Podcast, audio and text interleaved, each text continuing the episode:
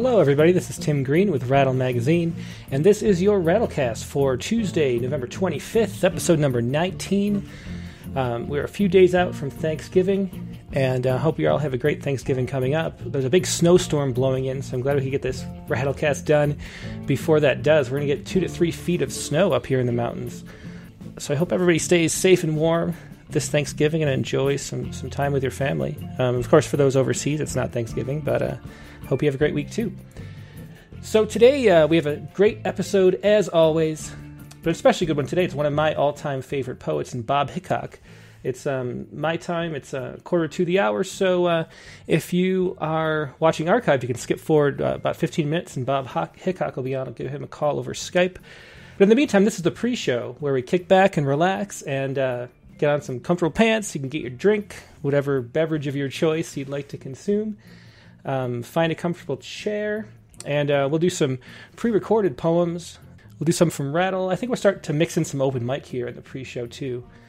Um, and you know, it's Thanksgiving coming up, and I was looking through uh, Thanksgiving poems to maybe read on the pre-show, but um, you know, Thanksgiving poems tend to be dark. I think there's a, you know, poets tend to write about problems. I think poetry is a sort of um, subconscious and emotional means of problem solving.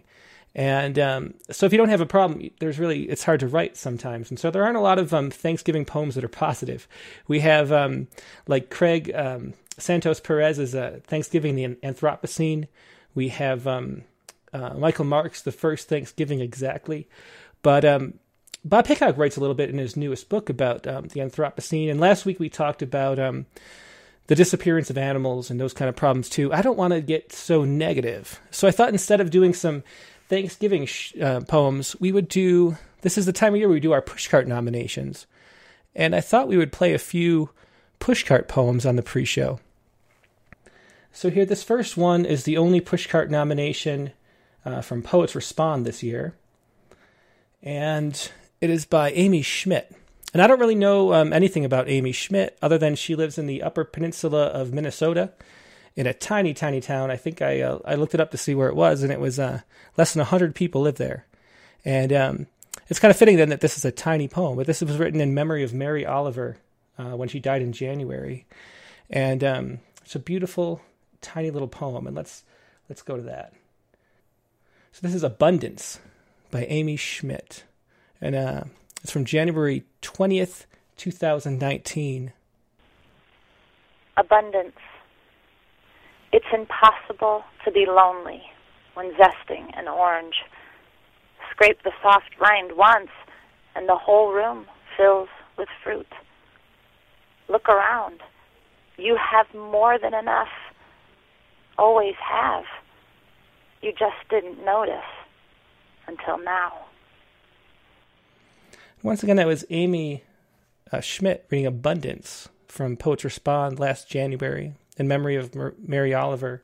So, congratulations to Amy Schmidt for the Pushcart Prize there. Um, I just thought it was one of those, you know, when I look back at the uh, Pushcart Prize possibilities, I just sort of flip through the different indexes we have and try to find the one that I remember the most, you know, and the poems that stand out as having had a big response and, and stand out in my memory. Like, there are a lot of poems that I read. Um, and just looking at the title, I could sort of recite and images pop into my head. And that's the kind of poem that, that we try to nominate for the Pushcart Prize. Um, here's another one that we um, nominated for the Pushcart Prize. This is John Philip Johnson's The Book of Fly. And we just thought this was such a creative poem. Uh, John Philip Johnson, um, he lives in Lincoln, Nebraska, and he turns his poems into comic books so his most recent book is actually called The Book of Fly, and you can check those out by going to johnphillipsjohnson.com. And he has at least two comic books full of poems, which are pretty incredible. Uh, and here he is reading The Book of Fly. The Book of Fly for Mike Allen. Verse 1, Chapter 1. Feeding on the living is good, but feeding on the dead is better. 1 2. Nestle your offspring in the rancid. 1 3. The air is heavy, let it work for you, but fly only until you find beauty. 1 4. Shit is beautiful. 1 5. Rub your hands together before you eat. 1 6. If you land on the wrist that holds the swatter, consider yourself lucky, not clever. 1 7. Remain humble if you think of anything. 1 8. You only have a few days. Stay simple. 1 9. Breed when you are able. 2 1. And when you are licked by the frog's tongue, or swallowed by a songbird, or felled in a cloud of nerve gas, and lie twitching, unconcerned, 2 2. Know that it is the honor of a fly. It is its purpose to die. And that was John Philip Johnson from Rattle number 63, last spring's issue, with his poem, The Book of Fly. And um, just such a creative way to um, build some actual philosophy out of the life of a fly. It sort of um, works as a, as a religious scripture, I think. Um, let's see, we have eight minutes. Let's do another one. Uh, this is uh, actually, let me do. I was going to jump and, and throw in an open mic poem here. And let's do that because um, I don't want to. I don't want to limit the open mic to the very end. So um, this first uh, open mic poet is um, Florence Jacquemin Weber from F- Paris, France, um, and she writes in French and English, mostly poems, but also short stories. Uh, she won the first prize in the poetry award at the Journée des Écritures de Cluny. I, I, don't speak French. In 2018, and two of her poems will be published in the Flames Vives or Flames Vives 2019 anthology. And uh, here, uh, here is a open mic poem by Florence Jacquemin Weber. Hello, uh, this is Florence Jacquemin Weber from Paris. I'm going to read Mist River, a poem uh, that I wrote about a year ago and that has been published in Crossways Literary Magazine online. And there we go. Mist River. I miss the river and its desert shores, where I can linger, take care of my sores. A pale sun above my head, morning bird's sweet noise. Not knowing which way to tread, I let my mood flow with poise. Deep breath, solar feeling. The day is mine, so far, so slow. I enjoy life around, birds bickering in the soft wind and the fish's frenzied dance below. Worries and grief dissolve. Slowly I feel I can evolve to a serene mood nested in this solitude. Best is to taste the river with the tip of the toe lightly. It can cool any fever and turn gloom into glee. Here I now sit in a quiet place on soft sands, half hidden from the shore, yet with a view to embrace, to let my thoughts wander towards the long gone loved ones. I retrace, mind talking with the dead, drowned in an elemental scenery, to soothe, to live, to mend, to offload the burden and the misery. I miss the river, always, as my father's there, always in the everlasting current of our beloved river, my sweet spiritual current. Once again, that was an early open mic. That was Florence Jacquemin Weber from Paris, France, reading her poem Mist River. Uh, I thought we'd throw in an, an, open mic poem at the beginning of uh, each episode, too, uh, just to keep it sort of mixed up. Um, and now let's do one more. Let's do one more poem before we start uh, get these poetry gears flowing. This is um, another Pushcart Prize nominee. This is Rasaq, Malik Gbolahan, and uh, he lives in Nigeria. He's from uh, issue number 65. This is his poem, um, uh, What My Children Remember. And here it comes. What My Children Remember the sight of helicopters circling the sky on mornings when the sky broke into shrapnel, falling on our roofs as we quivered out of the dread of being dead, as we crouched behind the doors, the air emitting smoke, the cadence of bullets quieting the sound of the world, leaving us to stare deep into the residues of blasted things, into the dreams turned to embers, to things that slipped off our fingers as we held them like a baby, thinking we could revive some things out of everything we toiled for, for years under the sun, far away from our families. My children remember the mornings after houses became ruins, the sadness on the faces of those who managed to bury their beloveds after the blast, those who resorted to singing a threnody every night for years, those who dressed their hearts in grief as war buried their dreams. My children remember their schools left as wreckage, the streets where they walked before the blast becoming silent alleys, bereft of the usual talks of people walking home at night when the streetlights beamed steadily, illuminating the world. My children remember the emptiness of waiting behind when home was a grenade raining everything, when home was a book full of the names of the dead, the dying the ones lost to blast, the ones leaving home for exile.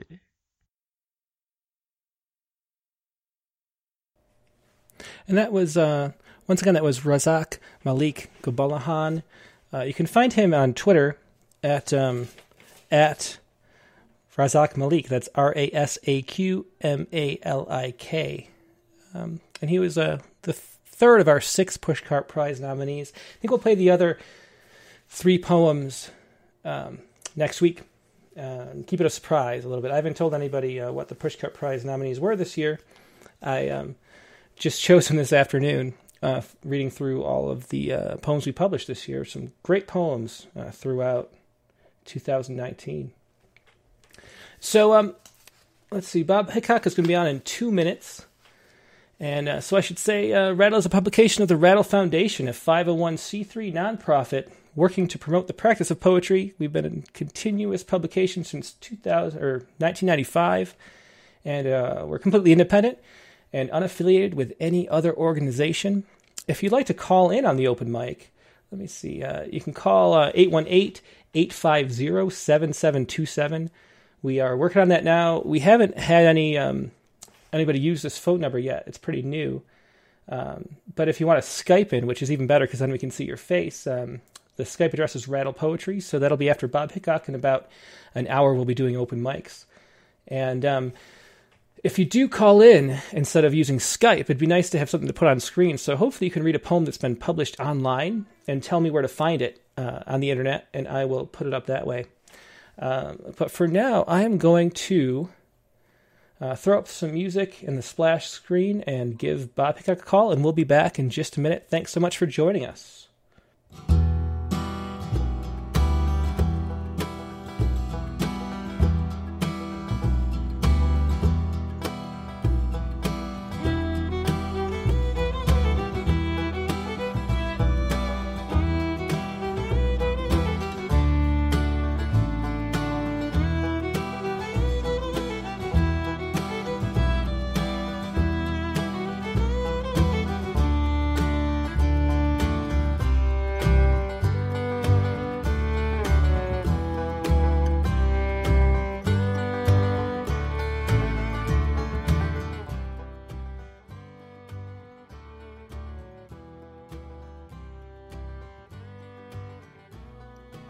So we're back, and I have Bob Hicok on the line. Uh, Bob Hicok, I have to say, is one of my original favorite poets. Um, back when I was an undergraduate taking poetry as an elective, um, we had The Legend of Light assigned in our class, and then um, I uh, picked up Animal Soul too, which had been out at that time. And um, that, he was one of the poets who made me fall in love with poetry. Bob Hicok is the author of nine books so far. Um, we're going to be reading from his uh, tenth today, Red Rover, Red Rover, which is um, not out yet, so it's a kind of a preview of this book. We're really excited for that. Um, he's won pretty much every award you could win, Guggenheim fellowships and NEA stuff and all that jazz. Um, and let's just let's just meet Bob and get into the poetry. Um, let me pull him in. Bob Hicok, hello. Everybody can see you and hear you. How you doing? Good. How are you? I'm excellent. Um, and you're you're calling from um, for your office at Virginia Tech, right? Yes. Ah, yeah, great. And um, um, so so do you want to start us out with a poem to uh, get it Sure. Uh, what do you want to start with? It's called Plans for the Day. Okay. Pancakes, the men's final at Wimbledon, carrying around the phrase, Where I go, I cannot follow, as a tryout epitaph. Looking at, probably working on the retaining wall above the culvert under the drive that was just replaced. Wondering a hundred times if our cat is getting better or dying less obviously. Taking the mountains for granted, taking the mountains for granite, hating puns, loving the womb one word is of another. Thinking in odd moments of money, while brushing the teeth of our shark, while watching a cardinal peck at its reflection in a window. Do we have enough to retire and look at koi ponds as indulgences of people who need better hobbies? Do we give enough to people in need? Who is not a people in need? Beginning a letter to America. Dear richest country in the history of ever, please share. Struggling for the next sentence. Share everything, share now. Thinking of barn raisings, one what our aversion to collective effort is on a larger scale. Remembering all the times I saw WPA on sidewalks in Ann Arbor and Detroit and New York and felt warm in whatever part of me loves people working together to give others a stable path forward as they make their way into the shine and tumult. Getting older. I will get older today. Add a B bolder today. Add a C colder today. Add a moon visible in the afternoon. A ghost moon of the blazing moon to come. And maybe pizza. And maybe looking at Eve in the garden at dusk. Forgetting everything but having hands amid the handless flowers that are nonetheless five petaled in how they reach for the sun. Go figure, go home, kiss your doorbell, your thermos from childhood, your fear of the dark. Kiss everything. Some small percentage of dust will kiss you back. Thanks so much, Bob. And that was Plans for the Day uh, from your new book, Red Rover, Red Rover. Um, do you want to kind of uh, describe the, the themes of your new book? Uh, um, and, and when is it going to be coming out? Do you know yet? I don't. Uh, there's, I have an, a book coming out next year. Mhm. So this one will come out sometime after that. Oh, right. So this is your 11th book, actually. Yeah, I think.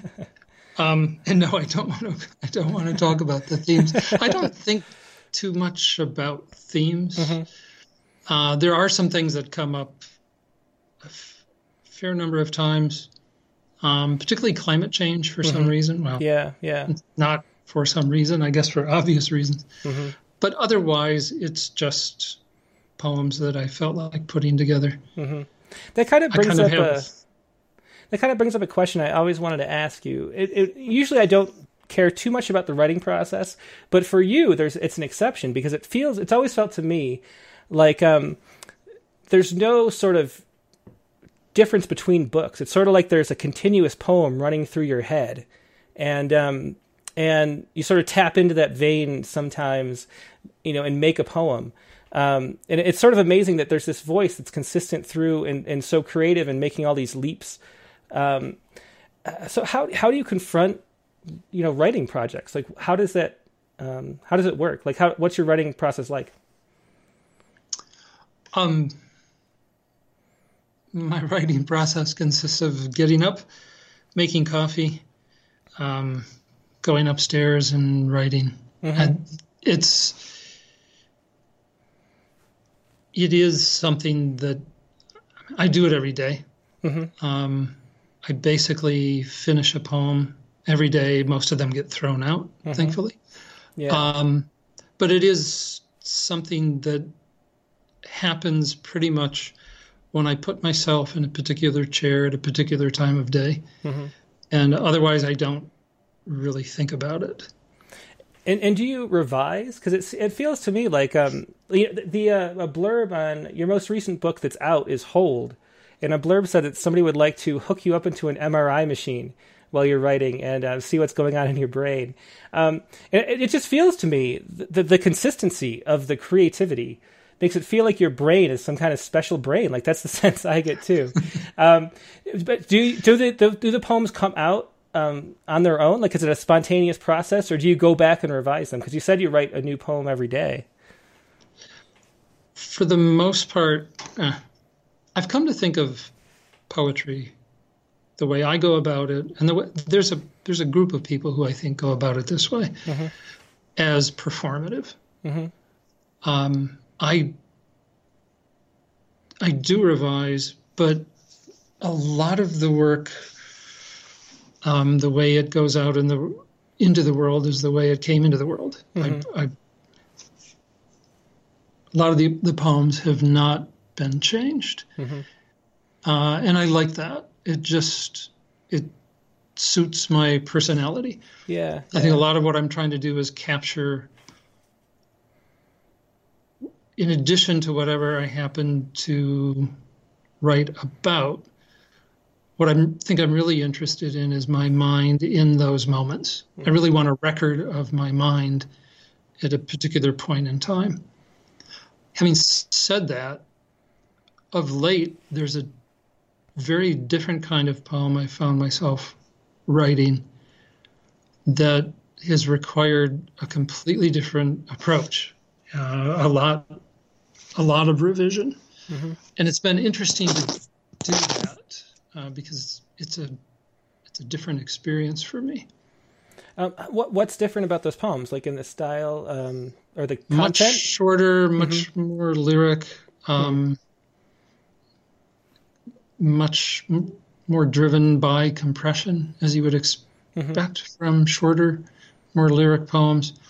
And it's interesting because the ones I'm working on now are, I think, an offshoot of the poems that will be in my next book, mm-hmm.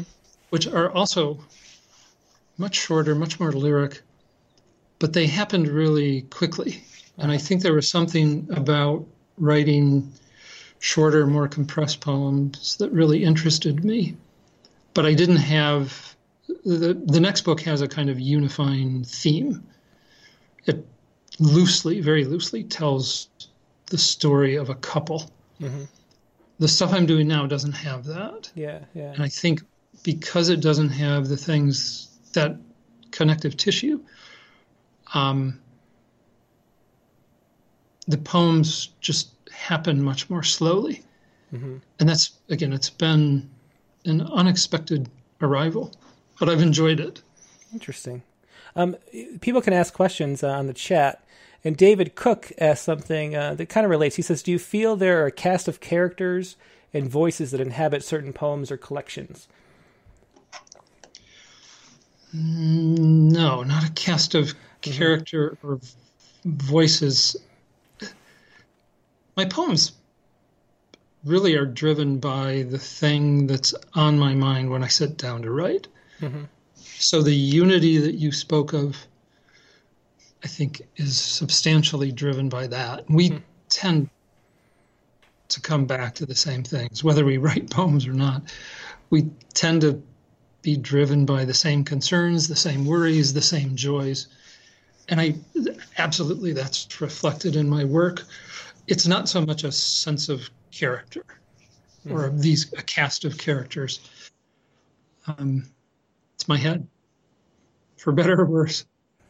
And the MRI, the person who wants to put me in the MRI machine, I think, just wants to torture me and make me listen to that banging. Have you ever done an MRI before? Yeah, yeah. Oh, they're, really? They're they're delightful machines. yeah.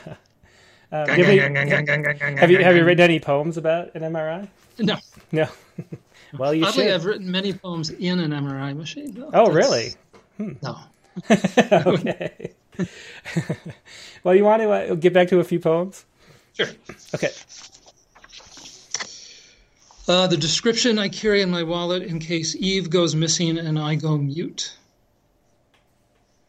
Too peaceful to chew ice, too big for her bed and the dream of her dollhouse, too soft for a career in sandpaper, too angry with her mother to curtsy to the Champs Elysees, too kind to tell the sky it can be a real bastard, too wet to be the out of body experience of rain, too expansive to be the thread to anyone's needle, too tired to fold napkins into swans, swans into ballerinas, ballerinas into eating disorders too shy to be a forest fire, too introverted to be an orchid, too sad about her grandmother's death to trim a single branch from a single tree, even a dead branch, even a branch that has fallen, that has evolved to a stick, too honest to be the best friend of a mirage, gentle to play the tambourine, to make it as the executive producer of Star Search, to go out for drinks with a hostile takeover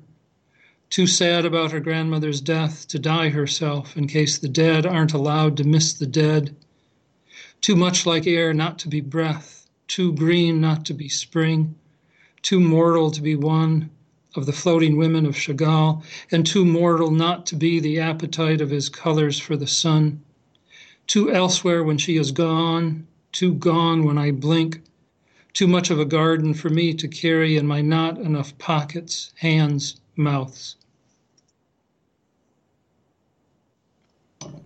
Do you, do you want to read uh, maybe two more and then we'll, we'll answer a couple more questions? Sure. Okay.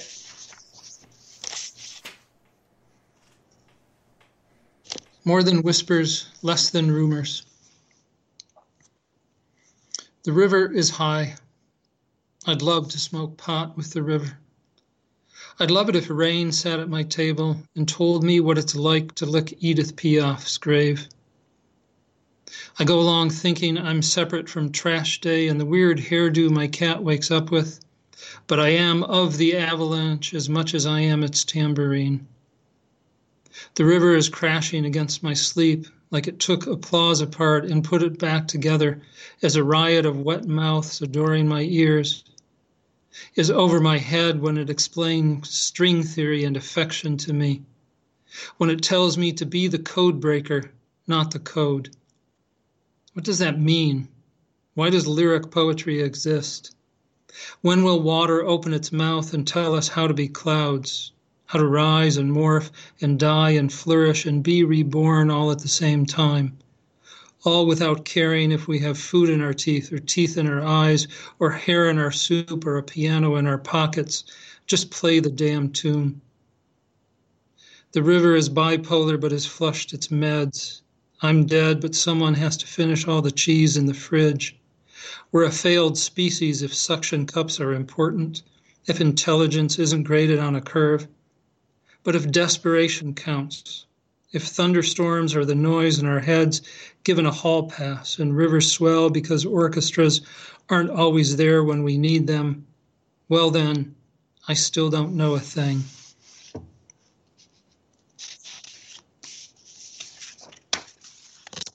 you were right. It is it is weird, sort of having a. I mean, we're having a conversation, yeah, but mm-hmm. I can't. I, I, see the little image of you looking yeah, to your yeah, left. We're gonna, we're gonna upgrade our equipment in maybe January or February, so we can uh, have have. Right now, there's already. Um, the problem is there's already like video going three. There's three cameras for me, and then there's and then my computer's handling so much it's already using a 45 percent of the CPU. So I need to Does upgrade upgrade my computer. Is what I need to do. Does that say something about you that there are three cameras on you? Well, only one is on me, but um, Okay. but uh, but mostly it's on poetry. So that's the way to go. um, let's see. Uh, let, let me ask another thing. Um, I, I, the one the one thing I have maybe noticed, and I wonder if you agree or you might completely disagree, but I feel like your work's gotten a little more political over the years. Now you mentioned climate change, um, and and you've written a lot of poems about um, the mass shooting problem that we have here in this country. Um, do you think that's a turn that you've taken? And um, the other thing I was wondering is that if so, uh, do you think that it has to do with the Virginia Tech shooting, which um, we interviewed you in rattle number 28, which was uh, the spring of um, 2007? So it's just a few weeks before that, I think. Um, if I if I have the date right, I forgot to relook it up. But um, um, do you think you've taken more of a political turn because of that? Has that had an effect on you, or do you think um, you haven't taken a political turn? What What do you think about that? Mm, excuse me. I think I've taken a political turn in the sense that I've included um, in some books more poems that are political or overtly political. It's always been a part of my work. Mm. I think particularly focusing on economic issues. Um, my family, my immediate family, uh, particularly on my father's side, um, there was a huge economic jump. I come from farmers, factory workers, uh, people who've not had much. And I think, um, not to get Lamarckian and say that there's some genetic memory of that, but there, there is a, I feel that. Mm-hmm. And I've always been drawn to thinking about, writing about people in need. I believe what's gone on is with certain books, I've just been more inclined to include more of that work. The proportion has changed in in some books. Been I've been more aggressive in that mm-hmm. regard. I've never wondered if the Virginia Tech shootings kind of opened me up more to that. I don't think they did. Hmm. Guns, um, as long as I can remember, they've shown up in my work. Yeah. A concern about their proliferation. Um, I regret to a, sometimes to a significant degree the extent to which I'll include political work because I think it's among the hardest stuff to do. Mm-hmm. And in retrospect, I don't, I question those poems hmm. more than others. It's not their intent, it's not what they're going after. I just, I find it's difficult to step away from the content sufficiently. Yeah. Um, looking over this book, there are today, I found myself thinking, well, I'll cut down on the number of poems about climate change. I'm just mm-hmm. not as convinced by them and yet I really naturally find myself writing about about that and about political issues generally. Yeah, well, well, I have to say first, um, your poem "In the Loop" um, after that shooting um, was one of the reasons we started the Poets Respond series, uh, where we publish political poems. I remember reading that in poetry around 2010 or whenever that came out, and thinking um, it would be really great to get poetry into the um, you know, sort of the, the public discussion um, and have stuff be timely enough. Like uh, like imagine if that poem had been able to be written right then and published right then. And that's why we do our Poets Respond series. You know, there are a few poems there that came like that, but yours was a main one. Um, huh. But what huh. do you think? Um, um, you mentioned that it's hard to write political poems, and I really agree. It's hard to, you know, we get um, politics has really taken over the news cycle completely over the last you know the last uh, really? uh, few years. Yeah, really, it has. I've, I've, I've missed this. Yeah, what, it's almost it's almost like politics is all that exists, and um, it is really yeah. hard to write about political subjects because I think. Um, what you do, I always feel like you're sort of the purest poet I know. I don't want to flatter you too much, but um, but but I think of a, a poetry as people who sort of explore the um, grist of the subconscious, you know, and the problem with political stuff, it seems to me, is that you already know your political opinion, so it's so it's so yes. hard not to be didactic. And that's yes. the problem with all the political poems we receive, or you know, the vast majority, is that they're not really exploring. They're trying to relate something, and, and, and in doing that, they really end up being sort of more propaganda um, for yeah. your ideology than poetry. So how do you how do you deal with that when um, writing more political poems? I I think to a certain extent, the ones the ones that I end up believing in, um, they're made in a way that addresses what you're talking about. And I, I, th- I really like what you said. To me, I mean, there's this one of many cliched things we'll say about poems. but the people will say generally about art in the making of it, if you don't surprise yourself, it's probably not worth a damn. There should be moments, hopefully a lot of moments, where you're putting down something that you could not have anticipated. You you had no idea that was going to show up. And I think with politics, um, I mean, if you think of where many of us are right now, Trump bad. If if that's the extent of what you want to say, you probably knew that going into the poem. There has to be this sense of not just discovery, but furtherance of your existence, an extension of your life and mind through the act of writing. Uh, a poem should actually make you a larger person, and that you see your mind reflected back and you're able to have a conversation with yourself in a way that you wouldn't probably if you're just walking around the house going to get new tires. Um, so I think the ones that work best for me, I I have not sat down intending to write political poems. I think that's one of the advantages I have. Um, the, it's inherent to my approach that I almost never know what I'm going to write about. I just know I really want to write. So I I go wherever the first few sentences take me. So if they go in a political direction, so be it. It's not something that I had um, sort of teed up in mm-hmm. advance. So there's a greater chance that I'll be surprised by what I do.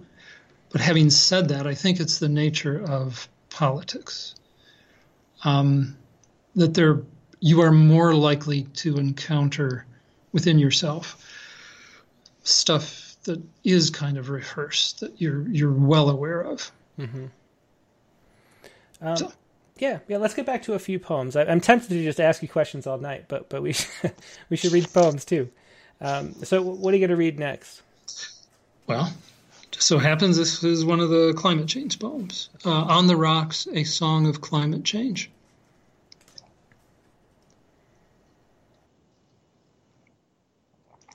I hate ice and whiskey on my car, my nipples.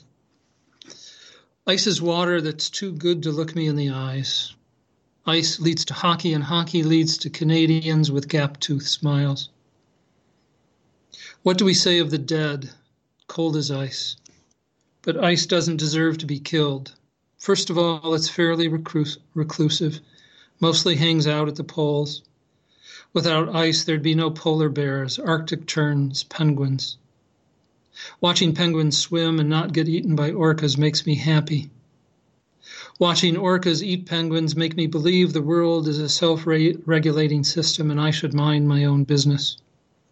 Was a self-regulating system and we did not mind our own business. What is our business? What do we add to the endeavor? Don't say cathedrals, Beethoven, two for one sales on diapers and Colt 45s. Do say carbon dioxide, heat, ignorance of our effect on whales, monarchs, winter. What if the world is a grape and we are a bruise? What if we're being given what we want most of all, we who are the memory singers, nostalgia machines? What if elegy is our calling and we need death to feed our desire to lament how good things were before cars, Jiffy Pop, fake tits, Miracle-Gro, us? We tell one story Eden. Once upon a time, things were better. Once upon a time, our minds were simple and we were happy. Once upon a time, human nature wasn't what it really is, and that's all it took to live at ease in the garden to not be us. If your nature's your danger, your gist a fist, your essence, essence a pestilence, what do you do to not be you? Kill yourself or evolve. Sorry, I meant to write an ode, a ditty about something wild and pretty. That's how it is with us. We almost always mean well.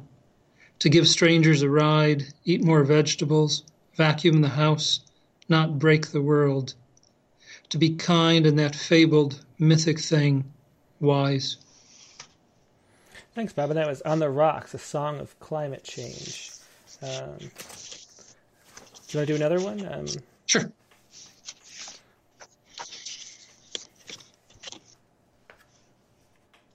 This is called a remedy. In deciding what I am, I've ruled out cat, vulture, shoe, a sadist who tortures people to death in a Syrian hospital, a president who separates families at the border, a handful of purple irises at the beginning of the path to heaven. Is there memory in the shade of a tree of a lynching 50 years ago when I was nine? And do I love that tree? Love the sinner, not the sin? Forgive the electricity, not the singeing of genitals. The more I know about human nature, the more I plan to be, a tall, to be tall grass in a field. Until then, I tell my wife I love her in Toronto and Blacksburg uh, and bed, in pajamas and blue jeans and song, in theory and fact and dream.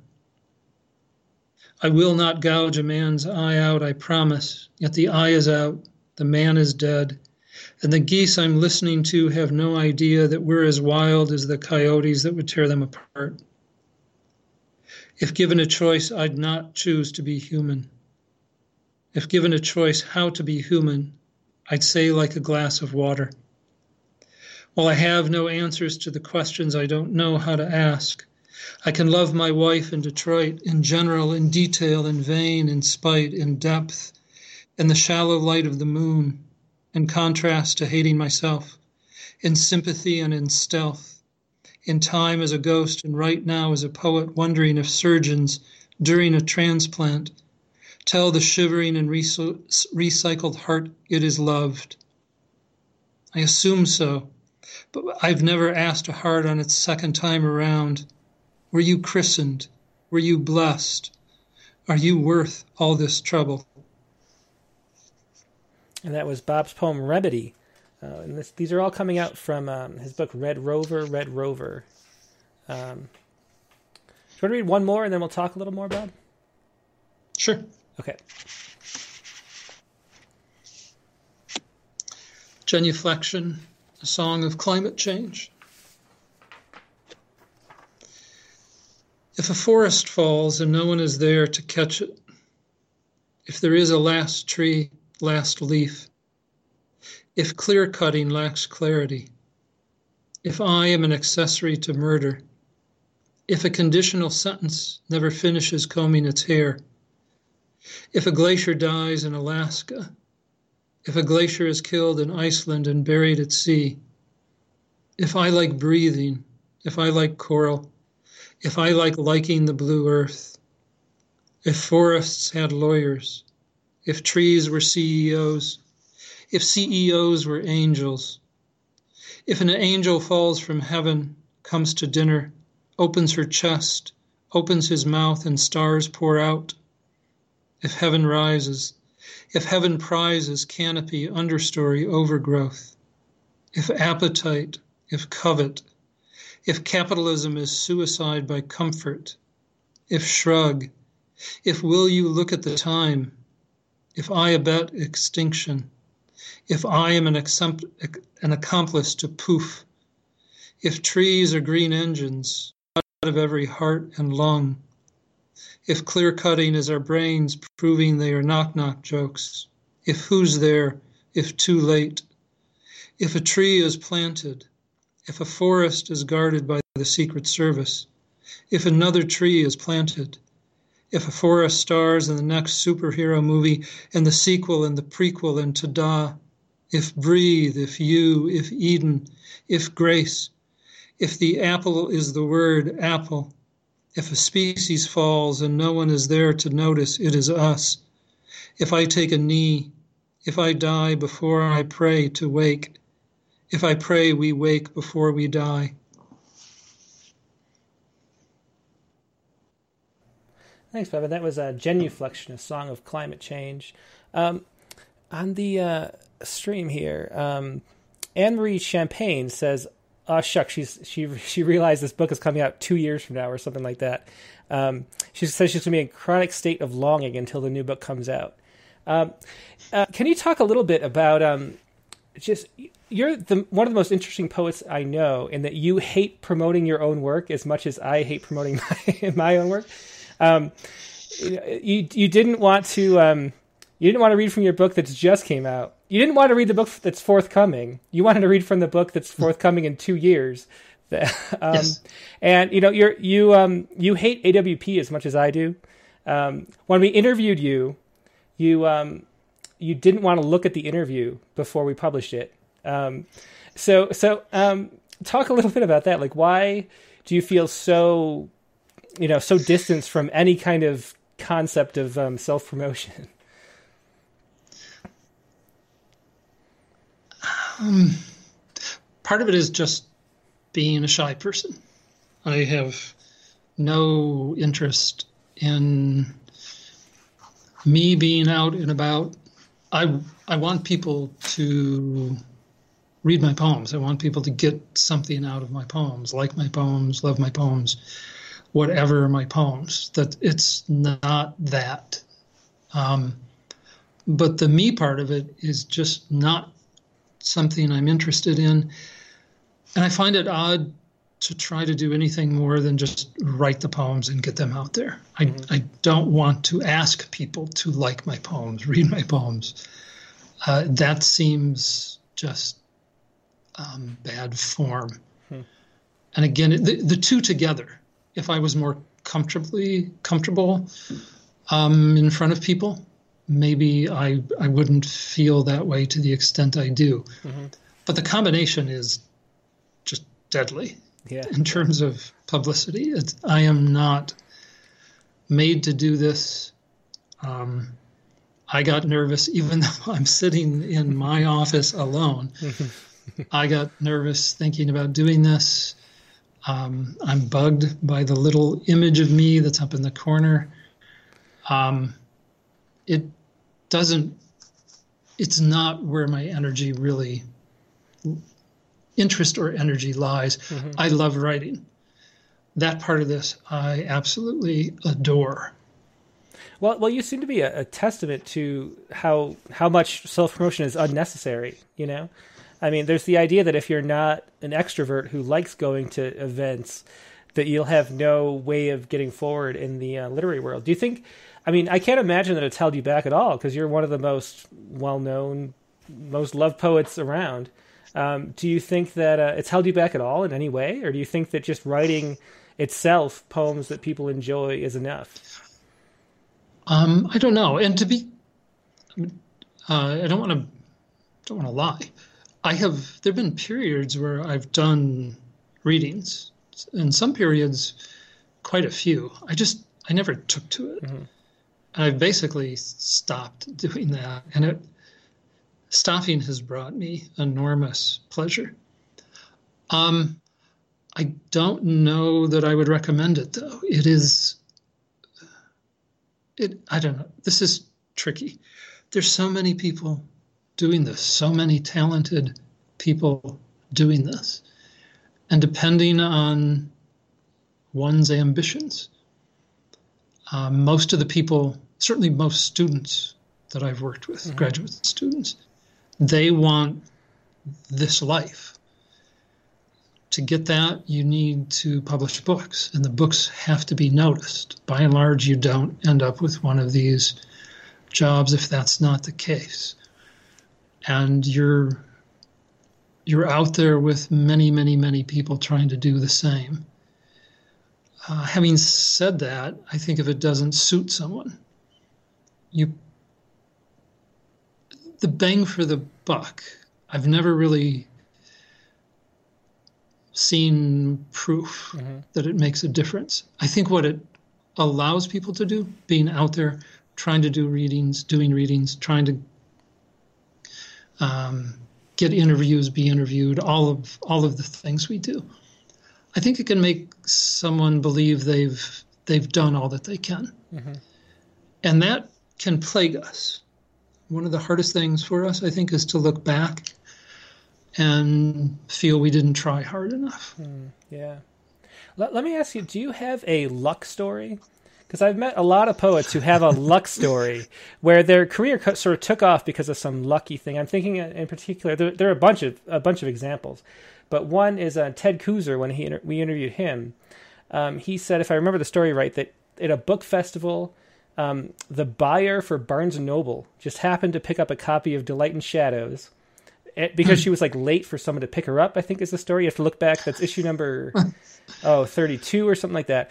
But um, and so because she picked that book up and read a poem and she liked it, so she read another poem. So she bought it, took it with her, and decided to um, you know, she read the whole thing because she liked the one poem she happened to read that she happened to pick up, and then um, and then uh, she ended up putting it sort of in the front shelf of the Barnes and Noble as one of like the highlighted poetry things, and huh. uh, and then it became the the Pulitzer Prize winning book or whatever it was that year, and that's when huh. he became poet huh. laureate. But until then, he was sort of a poet like anybody else who publishes really great books that people like, but doesn't have a lot of recognition. Do you have any stories like that, or um, was there sort of a? Because originally, you know, people maybe don't know, but you were um, for twenty years or so, you were a, a uh, tool and die maker for a for an auto um, you had your own auto um, die making business, right? Um, did you have any sort of lucky sort of thing that happened, or did you just sort of have a trajectory and followed it? I I would say that I have been lucky many times over in a much smaller at a much smaller scale. There's no there's no event like that for me. Um, and I did not, I think, because of the way I came to this, to the public side of this. I also didn't have what I think a fair number of people have a mentor or someone, a, a poet, an older poet, who notices them and kind of puts them on the map, selects a book and champions it, for selects a book for a prize, champions it, that kind of thing. But I have, I feel tremendously lucky. Um, just the string of things that have gone on for me. Um, it to me, luck has so much to do with this. I've just been lucky many times over in this smaller, non Barnes and Noble way. Mm-hmm. Um, and let me ask one more, which is really boring. no, no, no. That's that's that's just interesting to hear. Um, so another question. This is from David Cook too. So he's kind of on a roll. This ties into what we were talking about in this little segment. Um, so he says you've been a champion of solitude and doing your own thinking and writing f- for your own mind. Do you consider any of your poems especially inappropriate for particular people? Um, I consider most of my poems inappropriate for most people. I, I, I'm assuming by that he he means are there poems that um, I don't want certain people to see, and absolutely. Um, one of my books is titled Sex and Love and, and I really don't like the thought of my parents looking at anything in that book. And unfortunately, they're they're they're proud of me, but they don't really look too closely at the poems. Um, there are poems I would not publish while some people are alive. It would seem needlessly cruel uh, what I have to say in those poems. But for the most part, I if I write it and I believe in it, I I don't think of keeping poems away from certain people. Mm-hmm. It's interesting to answer a question when you can't um, ask the person who asked it questions about the question to get a better sense of yeah. what they meant. Well, I think that's what you meant. Like, do you hold do you hold back? I think that was the sort of to me that was the sense of the question. Like, are there any poems you don't publish? Are there poems that you like love but you've never published because you don't want to um, you know bother anybody. It's interesting because I have a whole book that I um, haven't published. I'm waiting for somebody to die. so, uh, and it's probably you probably can't say. Oh, I'm not going to say anything about it now, but uh, yeah. yeah. yeah, I mean, it's not done, That's... but it's like a half finished manuscript that I know, you know, at some point I'll publish, but not for a very long yeah. time. Uh, do you have anything like that, that that you've held back because of that, that yes. you think is worth publishing but you haven't? Yes. Yeah, there are a few that I again I I'm in the same boat. Just it's a much smaller scale. Mm-hmm. Does knowing that has that changed how you've gone how you've worked on that book? Um I don't know. I um I, I guess there's no sense of um a pressure to finish it. I guess that's a big, that's why it's right. not finished, you know, because I know I can't publish it anyway, and I don't want to um, for who knows how long. So um, yeah, so so I just sort of sit on it and let it marinate and and um, don't really worry about it much, which is kind of nice. But it's also I have no like motivation, so I'm not working on it as much as right. I should. right. Um, yeah. That'd be interesting if the person turns out to be you. yeah, well, that that would be. I won't publish this book until, until I'm dead. I'm dead. Didn't, didn't uh, and I will do readings yeah, then. Yeah, I'll, maybe I'll record the readings and then and then publish them after the fact. You could set up the the, the YouTube to uh, do it, you know, later, so I could just re- do the whole reading. Um, anyway, so I think you have three more poems you wanted to read. Do you want to finish up with that? Sure. Okay, great. Uh, this is called Oh My Papa. Our fathers have formed a poetry workshop. They sit in a circle of disappointment over our fastballs and wives. We thought they didn't read our stuff, whole anthologies of poems that begin, My father never, or those that end, and he was silent as a carp, or those with middles which, if you think of the right side as a sketch, look like a paunch of beer and worry. But secretly, with flashlights in the woods, they've read every word and noticed that our nine happy poems have balloons and sex and giraffes inside, but not one dad waving hello from the top of a hill at dusk. Theirs is the revenge school of poetry, with titles like My Yellow Sheet Lad and Given Your Mother's Taste for Vodka, I'm Pretty Sure You're Not Mine. They're not trying to make the poems better so much as sharper or louder, more like a fish hook or electrocution. As a group, they overcome their individual senilities, their complete distaste for language, how cloying it is, how like tears it can be, and remember remember every mention of their long hours at the office or how tired they were when they came home, when they were dragged through the door by their shadows. I don't know why it's so hard to write a simple and kind poem to my father, who worked not like a dog, dogs sleep most of the day in a ball of wanting to chase something, but like a man, a man with seven kids and a house to feed, whose absence was his presence, his present, the Cheerios, the PF Flyers, who taught me things about trees, that they're, that they're the most intricate version of standing up who built a grandfather clock with me so I would know that time is a constructed thing, a passing, ticking fancy, a bomb. A bomb that'll go off soon for him, for me. And I notice in our father's poems a reciprocal dwelling on absence, that they wonder why we disappeared as soon as we got our licenses, why we wanted the rocket cars, as if running away from them to kiss girls who looked like mirrors of our mothers wasn't fast enough. And it turns out they did start to say something, to form the words hey or stay.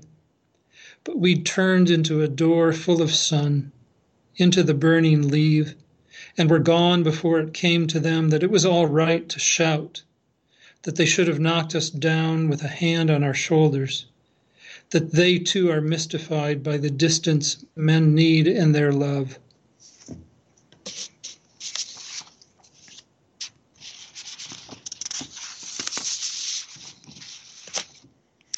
This is called meditation on dust.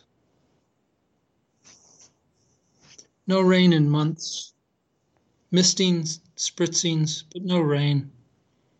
A trickle from our tap Grass is brown, dust bowlish. I expect to see Tom Joad with his thumb out, thumb out for Cali. Crickets have been breaking into our house for the shade and vodka. The era of clear headed skies, one blue thought all day, one dark wish all night. I'm considering having an affair with a dowsing rod. I'm considering this a spiritual quest. Jesus having visions in the desert. A woman named Sally having visions in the desert. The guy who makes art out of tin cans the same. I've always wanted visions. Not always. Not when I was two. Not when I was a trout in my mother. But now that I'm a trout on my own, I want a vision. My soul leaves me and becomes a book of matches in the hand of a bored and pyro expressive kid behind a hotel in Rochester, Michigan, striking one of me after another and throwing me at the air, hoping to see existence catch and light up in a manner befitting the expectation that the body is a seed chalicing an inexhaustible shine. I also love the image of two people leaning together to light a cigarette in a hurricane, the little house of their hands sheltering the preposterous flicker as the storm plays its drum kit against their spines. Haven't you had Tuesdays like that, lovers like that, empty checkbooks like that? Isn't that the essence of waking up every day and putting on underwear and having coffee and knowing there's no manual or compass or street smart kid coming to whisper the ways of the world to your ear. If I don't die of actual thirst, I'll die of medical, metaphorical thirst or a car crash or old age. See, life is full of options and death is full of nothing but the question of faith. Do you believe in more or less or more or more? In silence that is silence or silence that speaks? No rain in months, yet as the world unrivers, I hear flood.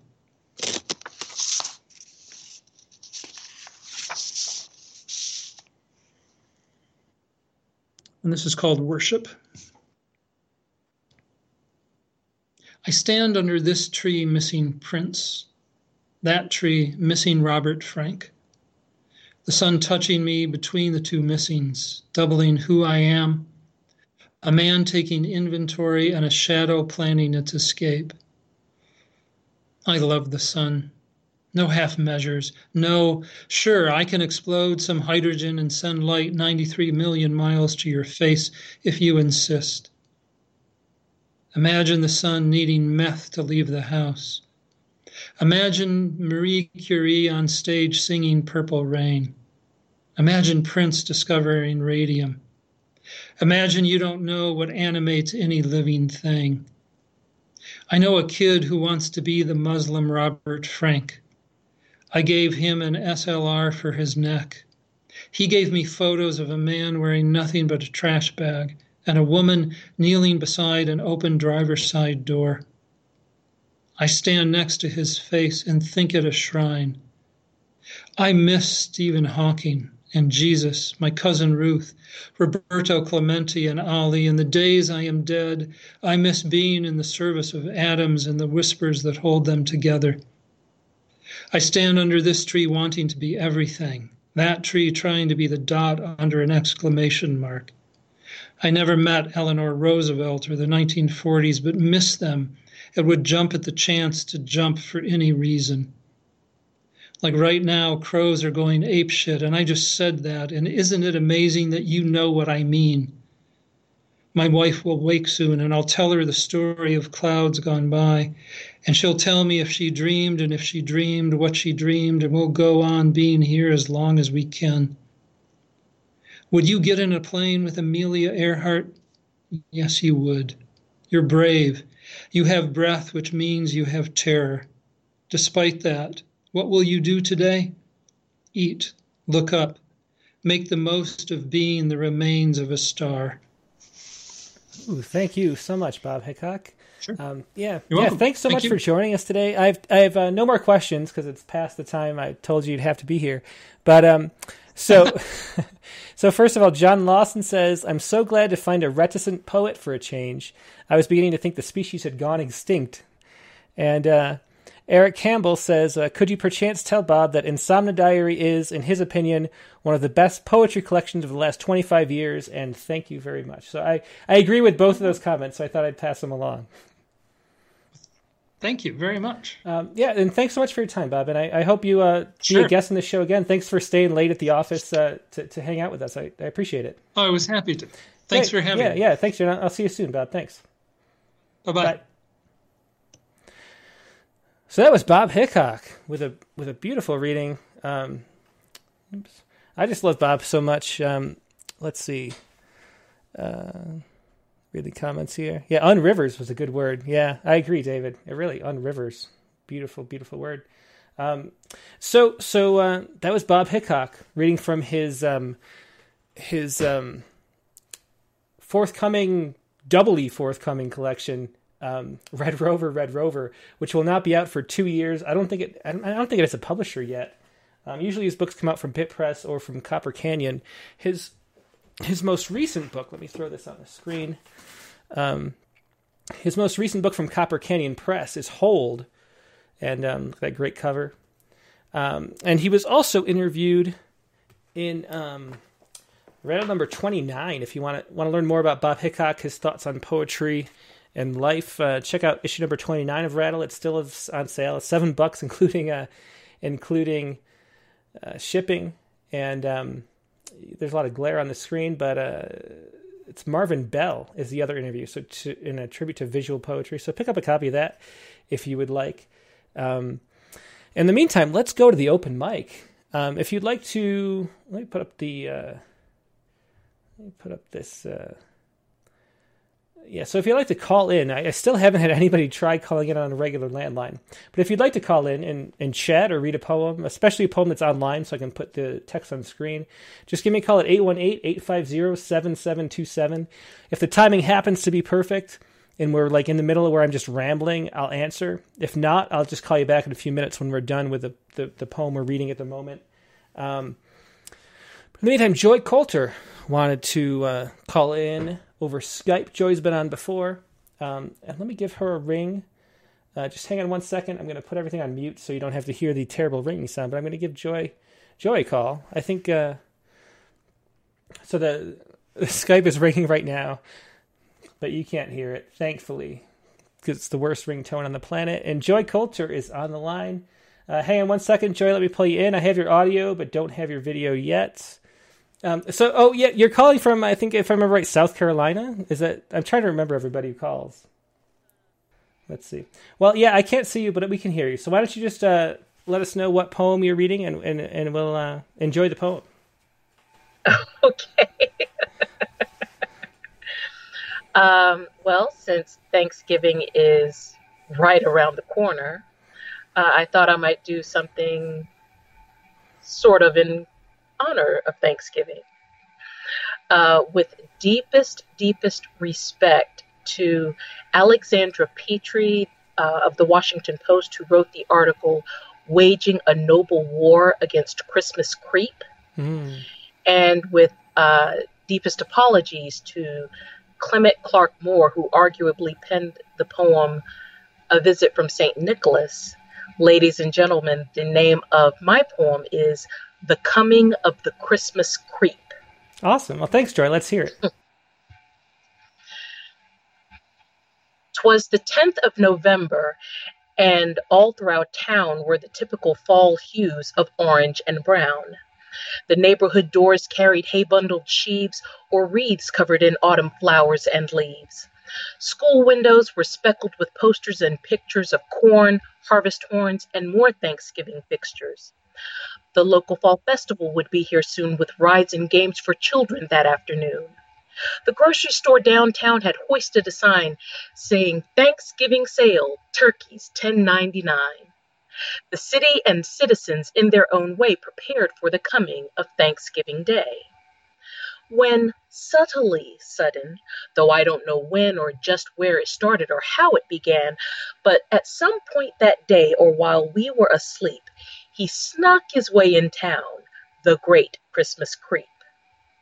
He's quite nondescript, neither dashing nor cute, just a schlub in a tinsel down, jingle belled suit.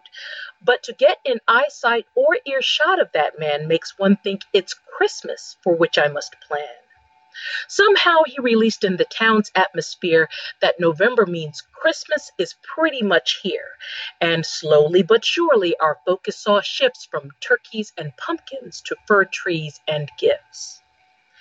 Creeps creeping on each city sidewalk and street made us wish for snow and not leaves under our feet. The neighbors in school scrapped depictions of fall. Once the Christmas creep strolled past them, winter was all. Christmas wreaths were hung with icicle lights, and children drew Santas in sleigh soaring heights. Each storefront on Main Street had put up a tree with the brightest ornaments you ever did see. The local Fall Fest, now a winter bazaar, and that's not the strangest thing I saw by far. Creep crept into TV ads through local stations, pushed end of year sales alongside Christmas donations. He touted Black Friday to help stores survive and so we'd forget Thanksgiving was supposed to arrive. The creep made the church bells ring old Christmas songs. Without even knowing it, I sang along so filled with the spirit of Christmas. Remember, when Creep made this happen, it was not yet December, and right when I thought nothing else could be said, the creep turned the cityscape white, green, and red. The Christmas creep's treatment had sent my head reeling. I shook myself free from all this Christmas feeling. It seemed crazy he could get away with this, spinning Thanksgiving as a day no one would miss. I stood up to the creep, shouted, This can't be real. Hey, I love Christmas too, but dude, what's the deal? I reached to grab him and yelled, Change it all back. But that creep, he's transparent, which botched my attack. The creep smiled and told me, My work here is done, but I'll leave you with one last word before I'm gone. Next year, when I come to make over this scene, I'm going to start sooner, before Halloween. well, that, that was really fun, Joy. Thanks so much for sharing that. Thank you for having me, sir. Yeah, yeah, my pleasure. Yeah, thanks so much. Uh, yeah, call in again soon. Thank you, sir. And have a happy Halloween. I mean, not Halloween. See, look what you did to me. Have a happy Thanksgiving. I should. See, Christmas Creep's working on you already. Yeah, it really is. Thanks, Joe. Right. Ha- have a good one. Bye-bye. Bye. yeah, so that was Joy Coulter from uh, South Carolina reading. Uh, oh, I don't remember what the title was, but it was a a Grinchy kind of uh, Thanksgiving poem. Thanks so much, Joy. That was a lot of fun. Um, let's see. So if you'd like to call in too over Skype, just send me a quick chat message to uh, Rattle Poetry, all one word. Uh, it's really easy to do. If you just like to call in over the phone, all you have to do, and I don't remember the number, so I have to pull it up. Um, the number is 818-850-7727. And uh, I'll answer if I'm in the middle of stuff, and uh, if not, I will um, uh, call you back later. Uh, so David Cook is going to do a poem too. He just sent me a, a call but I couldn't answer because I was in the middle of another call. Uh, let's do one more. We have two more um, pre-recorded open mic poems, um, and let's keep the, the Thanksgiving theme going on. Uh, and then we'll, we'll, do this one poem. Then we'll get to uh, we'll call back David Cook. So David, uh, we're going to call you as soon as this poem's over. Don't forget about the thirty second delay, so the poem won't actually be over when we call you. Um, now this is a poem by Susie Berry from Glasgow, Scotland, and um, let's see where my little note goes. She lives in Glasgow, Scotland. Uh, that's really all I have on her. But you can find more about uh, about Susie Berry at serenesenses.co.uk. And here she is, really quick, reading The Gobbler. Uh, here it comes. Hello, everybody. It's Susie Berry here, and I just finished writing a little poem about turkeys. So Hope you enjoy it. This one's called The Gobbler. While you're enjoying festivities with mulled wine and cream suffering indignities, everyday atrocities, she's wondering where her brother's gone. He's asking what he's done wrong. To have his nose cut along with his toes. He'd be a good boy if he got the chance to prance like you at your Christmas do. If he wasn't cooped up, he wouldn't have to want a bust up. If he wasn't served with cranberry and brie, he'd gobble and wobble, fancy and free, happy as Larry, like you, and like me.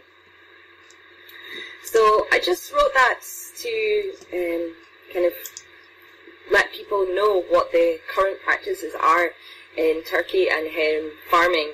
It's really common knowledge that a lot of these poor birds will have their beaks cut off and their toes cut off.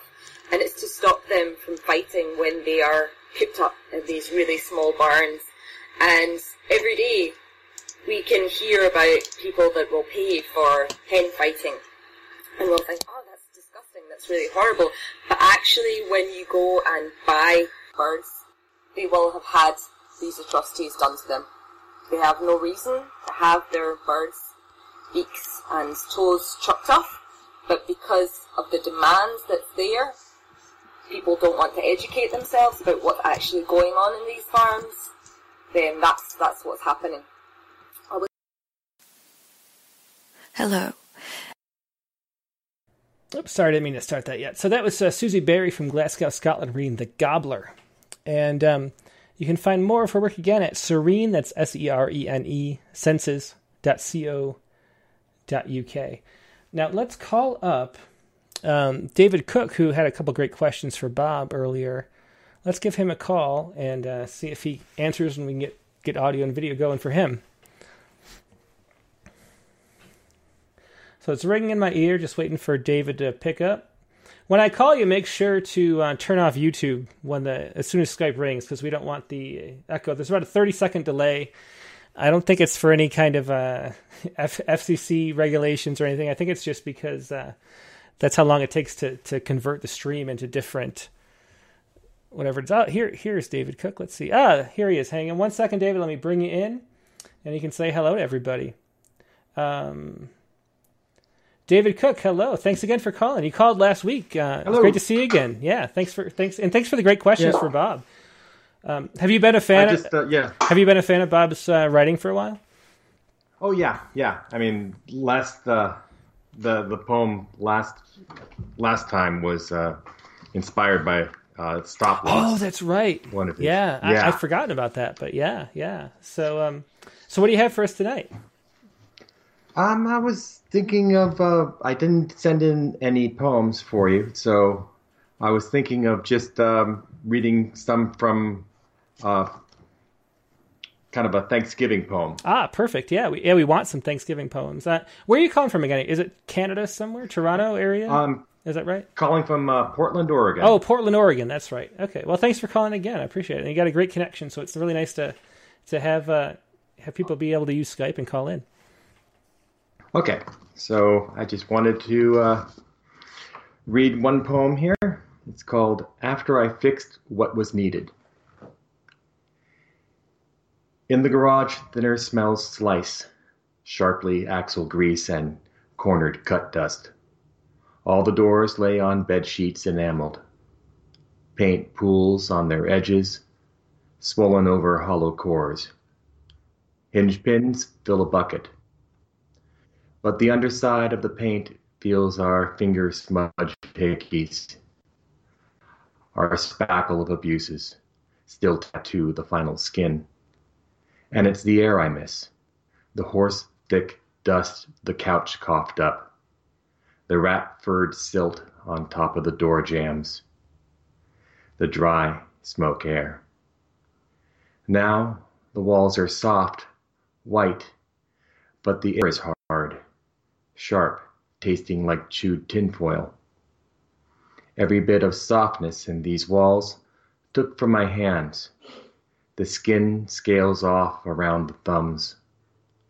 Every bit of gratitude I ever asked for uh, sits on bare rafters, moved to the garage, where the water heater's insulation peels off like a skinned possum.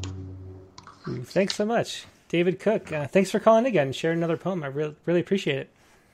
I'm trying to make a habit of this. This is uh, a really wonderful uh, open mic and uh, interview series that you have going on here, and I would be remiss if I did not uh, tune in every Tuesday. Awesome. Well, thanks so much. I really appreciate it. Um, I'll see you again soon. Okay. I'll and have a later. happy. Uh, to wait in Canada, do you do Thanksgiving on the same, same week, or is it already? I'm, Oh wait, no, you're in Portland. I keep I'm, I'm, confusing you with somebody else who calls in from the Toronto area frequently. So so you're from Portland, so you're doing Thanksgiving. Um, so have a great Thanksgiving. Yeah, I'm actually driving down to uh, down to um, Oakland for Christmas, and ah. I'm driving up to Seattle for mm-hmm. Thanksgiving. So it's definitely travel travel season. Mm-hmm. Great. Well, thanks so much, uh, and I'll talk to you soon. Have a good Thanksgiving. Okay. Okay. Thank bye. you. Happy Thanksgiving. Okay. Okay. So let me see. I'm going to try to answer a phone call right now. Um, I'm not sure if this is going to work. Hello, uh, this is Tim Green with uh, Rattle, and you're on the line now. I hear you, um, and you're on the stream. Who is this calling? Oh, this is Carla Schwartz calling. Ah, hi, Carla. Thanks so much for calling in. Uh, do you have a poem for us tonight? I do, and if you wanted to see it, you could go to my Instagram, CB99 videos. That's Charlie Brown 99 videos plural, and and it's not the last post, but the post just before that. Okay, I'm, I'm pulling it up now. We'll, we'll get it for everybody. So where are you calling from in the meantime? I see CB99 uh, videos. So here we go. Where are you calling from? Right. Oh, say that again. I'm Sorry. Calling, I'm calling you from Massachusetts. Ah, well, great. Well, thanks so much for calling in. Uh, this is the first time anybody's called over the phone. I just bought the phone number last week. Oh. Uh, so, oh, oh, so okay. I'm so glad that it works. So I'm going to put your phone. Let me hopefully. Um, okay, so I, I have to. Let's see. Your audio is still there, and the poem is here too. So uh, yeah, so the poem's on screen. Why don't you Why don't you read it? It's the Marches. Do I have the right one? It's a, it's a poem called The Marches. Yes. Perfect. And it just appeared in a in a journal called Adanna. Perfect. Thanks so much. Well, why don't you read it? All right. The most standout photo is of you holding up the cardboard. Ferme la bouche. Your winter coat bulked on your shoulders. Your hair dyed something like half lead, half copper penny. The crowd surrounds you like even more jackets. You, my mother, are the center, you and your poster. So many marches since 68 and now 50 years, but there would be more wars, more marches, tears, disappointment. These days, you would have plenty to protest. You might tweet your heart out hashtags would replace your beloved soaps, and you would organize a busload to Washington. These days, we use that jacket out on the boat to keep warm on a cold night. You should feel good, safe, having finally answered your own question what country should we move to now? That was awesome. Thanks so much, Carla. And, and tell me again, that was The Marches by Carla Schwartz. Um, tell me again where that was published because I, you know, I'm kind of distracted. I, I miss things. That's all right. That's all right. The journal is called Adanna, mm-hmm. A D A N N A. Awesome. Well, thanks. And, thanks so much thanks for. Uh, yeah, thanks so much for calling in and uh, being our first phone call caller. Uh, that worked perfectly. Oh, thank you, and thank you so much for running this Rattlecast, and the show tonight was fantastic. Yeah, well, thank you. It's, it's my pleasure. Uh, it's a lot of fun to do and, and really easy. This is my uh, my house, and I don't have to go anywhere, and and uh, it's really fun. So thanks so much for for watching and for calling in and sharing a poem. I appreciate it. Great. Okay. Bye bye. Okay. Bye. Good night. Ah, so that was uh, Carla Schwartz again with uh, the marches. Thanks so much. Uh, if you want to call in like Carla did, uh, once again, the number is 818 850 7727. Um, and we have to uh, keep the length to under two hours for the show. So that's really the only limit. So uh, 745 my time is the is the max because uh, certain things only let you upload two hours. But otherwise, we can just keep going as long as people want to call in. Uh, and thanks again to Carla Schwartz for calling in over the phone. Um, now, let me do a um, another pre-recorded poem.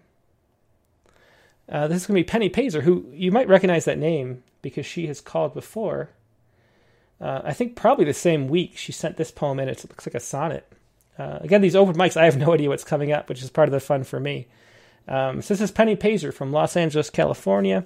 She's a writer, actress, and documentary filmmaker. Uh, in 2008, winner of the uh, Maria Faust Sonnet Contest. Uh, she's been published a bunch of places. You can find more at pennypeyser.com, spelled uh, like you see her name on the screen P E N N Y P E Y S E R.com. She's also at Sonnets Suburbia on uh, Twitter. Here she is reading a poem she sent in a few weeks ago called Overload. Overload. Don't show me news about the national debt or latest scandals, sexual or other. It's not that I don't care or never fret, but I'm on overload and it's a mother. The hurricanes and fires that took a toll beyond what most can bear and tolerate, and leaders whom we simply can't extol, I'm yearning for the days of Watergate. Why, even Richard Nixon's looking good. For all his faults and foibles, he was smart. He may have had a sense of what he should be doing, and he might have had a heart. When things have gone as low as they can go, thank God I've got a bottle of Merlot. So that was uh, that was Penny Peyser from Los Angeles, California, reading her uh, sonnet Overload. Thanks so much for sharing that, Penny. If you would like to uh, do a pre-recorded poem like that, you don't have to worry about uh, being live anywhere. All you have to do is record it like on your phone. Using the voice memo on a smartphone is really convenient.